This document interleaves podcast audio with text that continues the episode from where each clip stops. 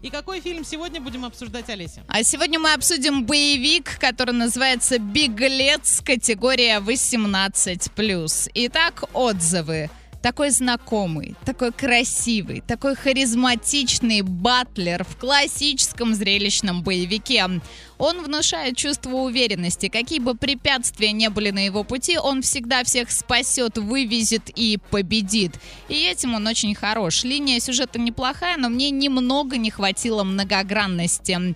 А в частности, фрагмент с погоней показался слегка монотонным, а можно было добавить больше яркости и остроты. Но посмотреть точно можно, точнее даже нужно. Сходите, посмотрите в кинотеатре «Мир» и составьте свое мнение.